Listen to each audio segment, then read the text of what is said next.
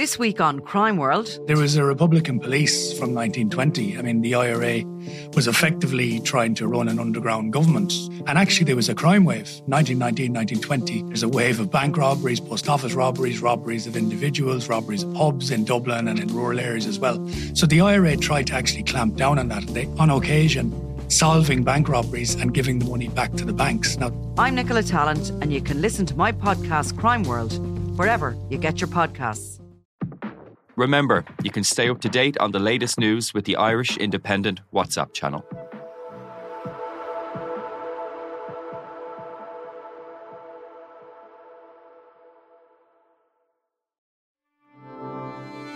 You're listening to the Indo Daily.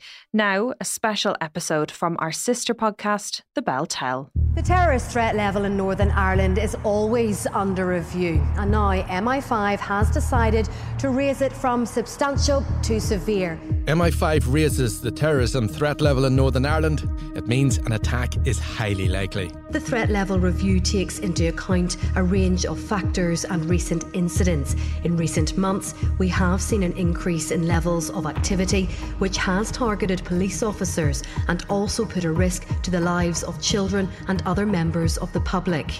This is mainly focused upon the likes of the police service and the prison service and other agencies, but the community should be concerned that terrorists want to disrupt our life. It comes after a senior police officer suffered life changing injuries after being shot by the new IRA in Omagh. Two gunmen approached John as he was putting footballs into the boot of his car. The gunmen fired multiple shots at John. John ran a short distance before falling to the ground when the gunmen continued to fire shots at him. John's own son was with him and saw everything that happened. The US President Joe Biden says he's still coming here to mark 25 years of the Good Friday Agreement despite the heightened threat. The question on Northern Ireland. The Northern Ireland has increased its terrorism threat level to severe. How concerned are you about that and will it impact your plans to visit? No, they can't keep me out. What does this all mean for you? How do MI5 make these assessments? And have they taken their eye off the ball? I'm joined by our security correspondent, Allison Morris. Allison, once again, you're very welcome to the Bell Tell.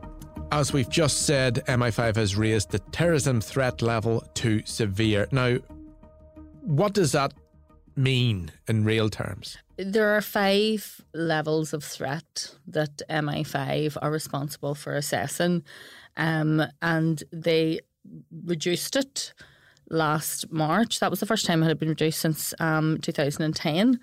And that was because there had been a real lull in the type of sort of terrorist and paramilitary attacks that had taken place. Like I remember doing a story at the end of 2021 where there had been the lowest number of bombing and shooting incidents since the Troubles began in 1969. Um, and so the threat level was reduced, but within days, the UVF then hijacked a van in the Shankill. They forced the, the driver, um, a tradesman, to drive what he thought was a, a, a, viable bomb. It was a very elaborate hoax to the Houben Centre, which is at the interface there between Ardoyne and, and the Shankill. And at that point, Simon Coveney, who was the then Irish Foreign Minister, was giving a speech. His security had to get him offside very quickly, and that was all linked to the protocol. So within days already, that sort of air of optimism around the reducing of the death threat was, you know, shot. Um, and then we have had an increase in dissident Republican activity. To be very clear, because I know that people, you know, locally will be saying, well, loyalist paramilitaries are very active at the minute. There's a feud going on in Newtownards and North Down. Um, that is not what this is about. This is about MI5 only assess the threat of the threat to national security, so a threat to the security of the country, if you like. So in England, when they would be assessing the threat level, they'd be looking at, you know, potential different Republican attacks in England, but also looking at Islamic terror and also domestic terrorism, as in maybe like far right attacks and things like that. They don't look at uh, criminality. That's that's just domestic crime. So what's going on with loyalism in Newtownards, that sort of loyalist feud, that comes under domestic criminality. MI5 have no concern over two drug gangs fighting with each other. They do have a concern over anyone who is threatening the state or threatening to attack, you know, people who work for the state, as in police officers, prison officers, anything like that. So this is purely what this threat's based on. MI5 is a secret security service. They're spooks, as we sometimes describe them. Can I ask you to give a value judgment on this assessment? I mean, some people you could be, I mean, you could be quite um, cynical. I mean, in terms of how legit is this? How straight is this? How can we know there isn't some propaganda reason behind this? Well, look, if you know we were all to put our tinfoil hats on, we could say that every time there is reduction in budget or reduction in police and numbers or reduction in MI5's budget, that something happens or the terrorist threat is increased. Um, but MI5 the the threat level is sent by something called the Joint Terrorism Analysis Centre, and they take into consideration attacks that have happened, intelligence, and remember MI5 would have a lot of operatives within a lot of those terrorist and paramilitary organisations. Um, is there propaganda value to be had from raising or lowering the threat level. Well, yeah, we're sitting here talking about it, so clearly it's newsworthy. It does garner um, news, and especially at a time such as this, we're just weeks away from the anniversary of the Good Friday Agreement, and so therefore any change to the threat level is going to be of interest. Um, but I mean, there there ways and means. They're, they're spooks, and for that reason, it's, it's secretive. But, you know, it doesn't take a genius to work out what it is they use to assess that threat level. And the attack on um, DCI John Caldwell in February will have fed into this.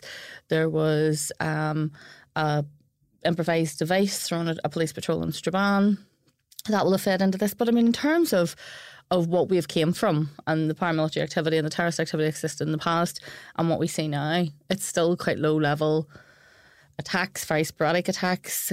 But what I would say is that potentially it's not that the threat level has increased, it's that the threat level potentially possibly shouldn't have been downgraded when it was. They maybe jumped too soon to downgrade the threat level. So, to be clear, in a sense, um, perhaps I'm given MI5. Ultimately, they're civil servants, and someone has someone or a group of people have sat down and made this report, as they do periodically. That's their job, and they base it on assets or or, or, or informants uh, whether in the community or in the organisations. Electronic surveillance, I take it as well. Are there any other type of? Uh, are there any other types of ways that there's, they would gather? Yeah, there's a lot of. Uh, they also would have very close tie-ins, obviously, with the PSNI, with the the terrorism unit of the PSNI, um, and they are heavily involved in covert activity. I mean you sometimes wonder, despite the fact that we know that there are still informers and that quite a large section of the, the MI5 budget goes to pay informers, is there really even any need for them in a modern context because surveillance now is so sophisticated um, and listening devices are so sophisticated, they're not what they used to be. But we have this situation here where when we have court cases that are driven by MI5 covert surveillance, they tend to get very messy very quickly when they get to court because MI5 will often refused to give details of their methodology of how they collected that information. They won't hand over maybe the original devices. They'll give copies of whatever it is they've recorded. Um, they're very secretive about their means and ways, and so therefore defence barristers tend to try and pick holes in anything that's recorded by MI5. Um, interestingly, and I'm going off on a bit of a tangent here, one of the longest running court cases currently still live through the courts in Northern Ireland, which is coming in to its ninth year, is that of Colin Duffy, Alex McCrory, and Harry Fitzsimmons, who are alleged members of a dissident Republican organisation. They were arrested in connection with a shooting on the Crumlin Road, and there was covert surveillance presented of video and audio, which is alleged to be the three, but. Um, in the days that I sat through the court cases, the MI5 operative who was there giving evidence behind a screen refused to answer a lot of the questions that were put to him. But even from then till now, you can see how their technology has even improved because the recent cases we have in terms of the sort of Dennis McFadden, MI5 sting where members of the new IRA were arrested, the surveillance in that is crystal clear. It's like going to a cinema and watching a film, whereas the surveillance in the, the Duffy cases are extremely grainy and, and not as clear. So it's advancing all the time. They do have ways and means.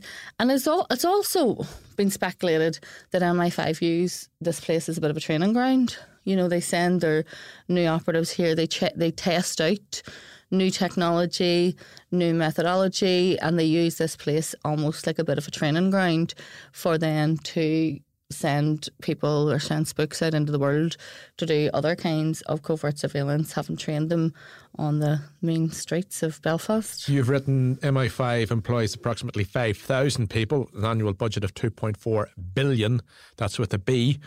And they spend around 20% of that in Northern Ireland. Now, when we look at the, the threat level posed by dissident Republicans, and we're not minimising that, but in terms of well, they have to keep an eye on foreign agents. Uh, they have to keep an eye on uh, Islamic terrorists, far right groups.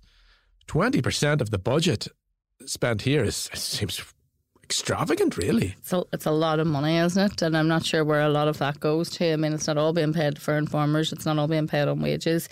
It is a considerable chunk of their budget, which would then sort of maybe feed into that idea that they do use this place to train people and they do send more people here than are, are potentially needed. Um, during the, the conflict and the years after that, they would have been looking at paramilitary organisations right across the board. Now we know that the, the vast majority of their time is spent on dissident Republicans because they are considered a threat to the state. Brexit sort of probably changed that because we've had statements from the UVF, you know, saying that their ceasefires aren't stable. We've had threats to Irish foreign ministers. We've had people who have appeared in court charged in connection with um, explosive devices who we've been told are connected to loyalist paramilitary. So that would have put them back on MI5's radar. But for the majority of their work, it's clear that it's it's focused on dissident Republicans. And there have been raids, especially in the northwest, in recent days, and with uh, weapons and ammunition have been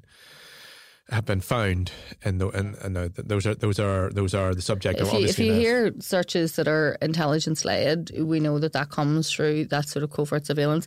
A lot of the surveillance that they have won't ever make it into court. It's used for intelligence purposes. It's used to identify people. It's used, as you said, to find weapons and things like that. But it may not ever appear in evidence in court because they don't want to reveal how they gathered it, who they gathered it off, and sometimes revealing that evidence would by just by jigsaw identify the person who handed over that information. So a lot of this we don't know where this intelligence goes. I mean, I do crime and security journalism, and people would often joke when they're speaking to me and say, "Is your phone bugged?" And my answer would usually be, well, if my phone isn't bugged, they're not doing their job very well, are they? I don't know if it is. I remember asking the Chief Constable, did he have a RIPA application to bug my phone? He told me he wouldn't be telling me the answer to that. So I'm still unsure. Um, and there but, it is sitting in front yeah. of us. but if they're listening, they're just listening to me and you having a chat about the threat level right now, aren't they? but I mean, phones are, you know. Well, if they are listening, I hope they do it in Spotify so it shows up in, in, in our download statistics. well, I often say majority of that will just be, you know, recordings of my mother complaining about my father during the day. But apart from that, we have discussed on this podcast before uh, the MI5 spy Dennis McFadden and his and, and it has been described in print and in podcasts and everywhere else as Dennis McFadden crippled the new IRA. The new IRA seemed to have gained in strength. You seem to have suggested, perhaps in print, did MI5 take their eye off the ball, buoyed by their recent successes? Did they pull Dennis McFadden out of his undercover role too quickly? Is is it also something that's worth considering? So, Dennis McFadden, you know, for anyone who hasn't listened to that podcast, I suggest you go back and find it and do listen to it. Had, was bedded in with the IRA since it was formed. He was over a decade. He was a member of that. He was friends with very senior members. He was also a member of Saoradh, their political organisation. He fronted up a lot of, you know, justice campaign groups linked to dissident Republicans. Um, he was very, very well embedded. His cover story was that he was a hotel safety inspector because he would, would go missing for long periods of time. He was also organising foreign holidays where he was taking senior members of dissident Republican organisations off on foreign holidays, filling them full of drink and recording them clearly. He had, um, during lockdown, he had a bar built in his house. And when all the, the pubs and clubs were, were shut, he was entertaining senior members of dissident Republicans, people from North Belfast, in his bar at the side of his house. That was clearly all bugged for sound as well. Um, and this is uh, interestingly during that very first lockdown. I mean, it's part of my job. The, the police often come and deliver death threats to me and tell me I'm under threat from certain individuals or groups, depending on what I've written about. At that time, I got a, a threat. Police came to the door and said I was under threat, and I spoke to somebody who worked for like a sort of restorative group who said, well, I've discussed this, you know, with people from the NRA, and they said that they hadn't threatened you. It was maybe just gossip in a bar where someone was gossiping saying they might be going to attack you. And I remember saying, how could be gossip from a bar? There's no bars open, all the bars are closed. A couple of months later, Dennis McFadden sting, everyone's arrested. Um, we found out that he has a bar in his house, and I remember a little light bulb going off over my head. Go, well, that was clearly where it was discussed because if someone discussed attacking me or threatening me, um, McFadden is an MI5 um, agent would have a duty of care to report that back, and that's how it made its way to my ears. Um, this was such. I mean, if you ever want an insight into how MI5 work, the Dennis McFadden case is just you know textbook almost completely bedded in completely trusted by senior members of this organisation there's red flags everywhere but nobody seemed to have been picking them up or nobody um, acted on them um, he was giving people tickets for Celtic matches. He was, you know, wining and dining, saying he had access to all sorts of money. When they've decided to pull him out and he has disappeared, never to be seen again, um, they first arranged two stings in houses that he hired in County Tyrone.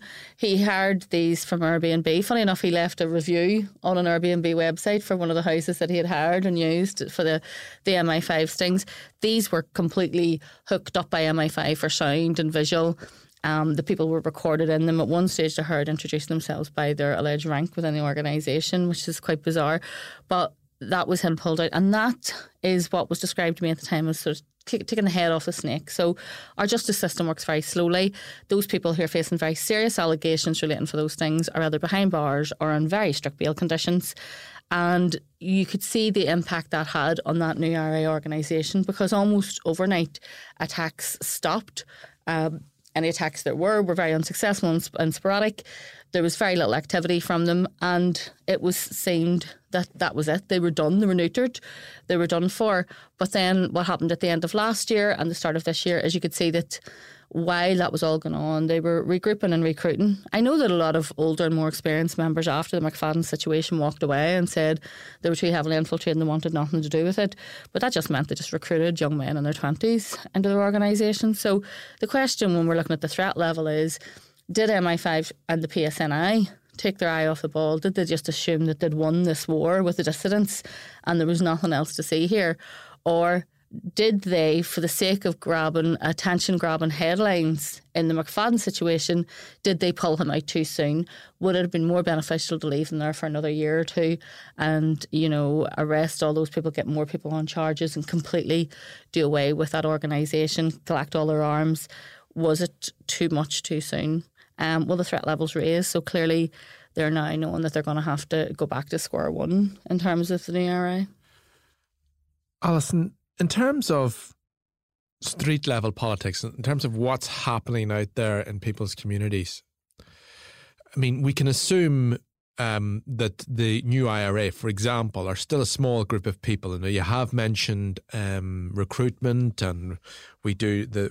There have been incidents, the John, John Caldwell uh, shooting above all, I suppose. Do, can we detect more support for the for the for Saoradh or the new IRA on the ground?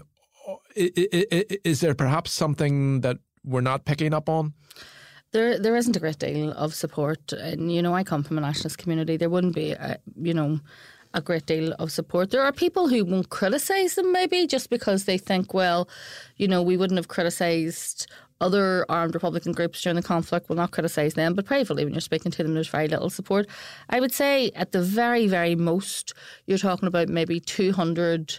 Um, sort of militant dissident Republicans, and only about 100 of them who are, you know, involved or have any capability or ability or mindset to go out and do um, commit acts or commit violence. A lot of them are more or less just people who are supporters, and a lot of them are very young. There's very few who have real capability in terms of making bombs or explosives, and they do have limited access to weapons as well.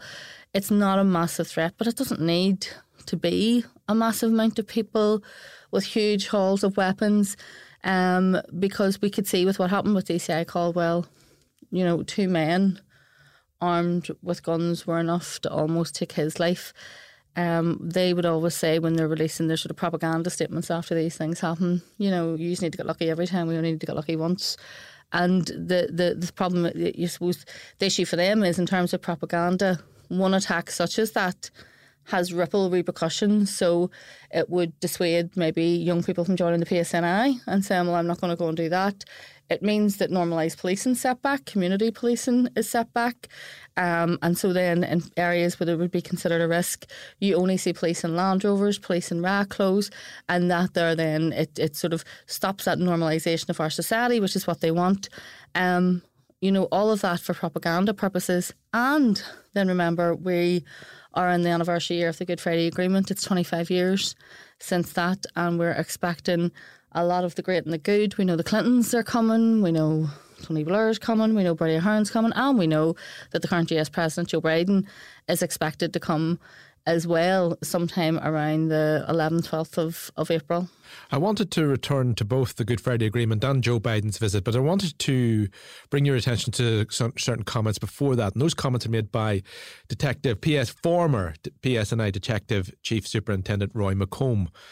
And he is pointing the finger in terms of, uh, no, he, he does point the finger at both sides of the community, uh, applauding the activities, what, in his words, the veneration and applauding the activities of terrorists on both sides of the divide. And he said that there's the constant reveling of IRA songs in pubs, clubs, and sporting events, obviously in the nationalist community. Um, obviously, people would have very different views on, on that kind of thing. People would have different views in history, etc. Does he have a point?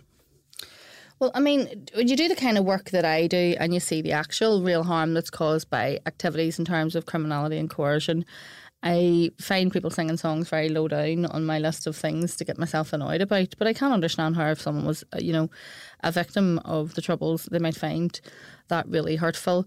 I do think that probably what is is more damaging is people who try and romanticize what happened during our conflict. I mean, or just today, I was speaking to some students at university. Not one of them would be old enough to remember what went on here, and I'm very glad for that. Um, but any of us who did live through it and know just how bad and how awful, especially, I mean, I was writing something recently and I was thinking about those years near that sort of mid 90s when things just got so awful. Um, our society was so violent, it was tearing itself apart. When people romanticize that, they romanticize it to very young people in their 20s and people who have maybe come from very deprived working class communities, people who maybe don't have a great deal of employment prospects, and they they try and make out that they almost missed out on being part of this sort of great struggle or conflict, and then bring young people into that, and that makes that makes me sad because there is so much that people can do if they feel really strongly politically to advance their causes in a political and in a positive way without risking their lives, ruining somebody else's life, or spending years and years and years lying in a prison for absolutely what you know that that to me I, I think is and that if those songs maybe are part of that well then yeah I do I do see how it can be damaging but if you know I also look at the very real harm that's being caused in terms of paramilitary activity with drugs, with coercion, with extortion. I think that all those things are, are a hell of a lot more important. You mentioned Joe Biden's visit. Uh, he was asked about this, um, and he said he's coming. They can't. They can't stop him coming. I just think, given the worldview of many dissident Republican groups, I mean, you cannot imagine. You cannot imagine the provisional IRA ever jeopardizing the relationship with Irish America by doing anything which might uh, harm that in terms of the US president. But can we really say the same about dissident Republicans? Well, I mean, the, I suppose the point is that Joe Biden has set himself up as a friend of Ireland. He's a friend of this island. He is very proud of his own Irish heritage, very proud of his own Irish roots. He's making a real point of travelling here on the anniversary of the Good Friday Agreement. He's going to be north and south during that time you know, the whole, you know, pomp and ceremony of Air Force One touching down, of the Secret Service, all of that. We know that he travels with a press pack who travel with him. Um, the Washington press pack come with Joe Biden wherever he goes. And so I can't imagine that any dissident Republican group would be stupid enough to launch an attack against someone who sets himself up as a friend of um, Ireland and of Irish unity at the at the end of the day. But at the same time, you can imagine that there's a real opportunity for propaganda there because the world's media are going to be looking here. So even something very small, even like a hoax bomb attack or something like that, it's going to grab headlines. So how stupid are they? I don't know. I mean, nothing they do seems to have much political direction to it. But would anyone be stupid enough to try and capitalise on that momentum and, and that press? Possibly. Um, are they really going to be any threat to Joe Biden? Joe Biden travels with a very well armed crew of Secret Service agents. I don't think that anyone who tries to attack Joe Biden's going to last very long. You also mentioned the Good Friday Agreement, the Belfast Agreement, uh, 25 years on. Uh, Republicans, the, the, the dissident Republican threat severe. The UVF uh, grabbing the headlines, expelling their own members, etc the UDA feuding among themselves, no Stormont, no institutions, no real sign of them coming back. Uh, is there such thing as a Good Friday Agreement anymore? You're painting a real positive picture there, Ciarán, aren't you? if I was in a good mood when I come in here, I'll not be a moment when I leave. Look, it, eh, the thing is, we can concentrate on all those things. The fact that there is no Stormont, there will be a Stormont again, but, but I would say by the end of this year, it'll just not happen in the in the next few weeks or, or months. Um, we we live in a peaceful a peaceful and actually our society is much much safer than other places. You know, we have a lower crime level than there in any part of the UK.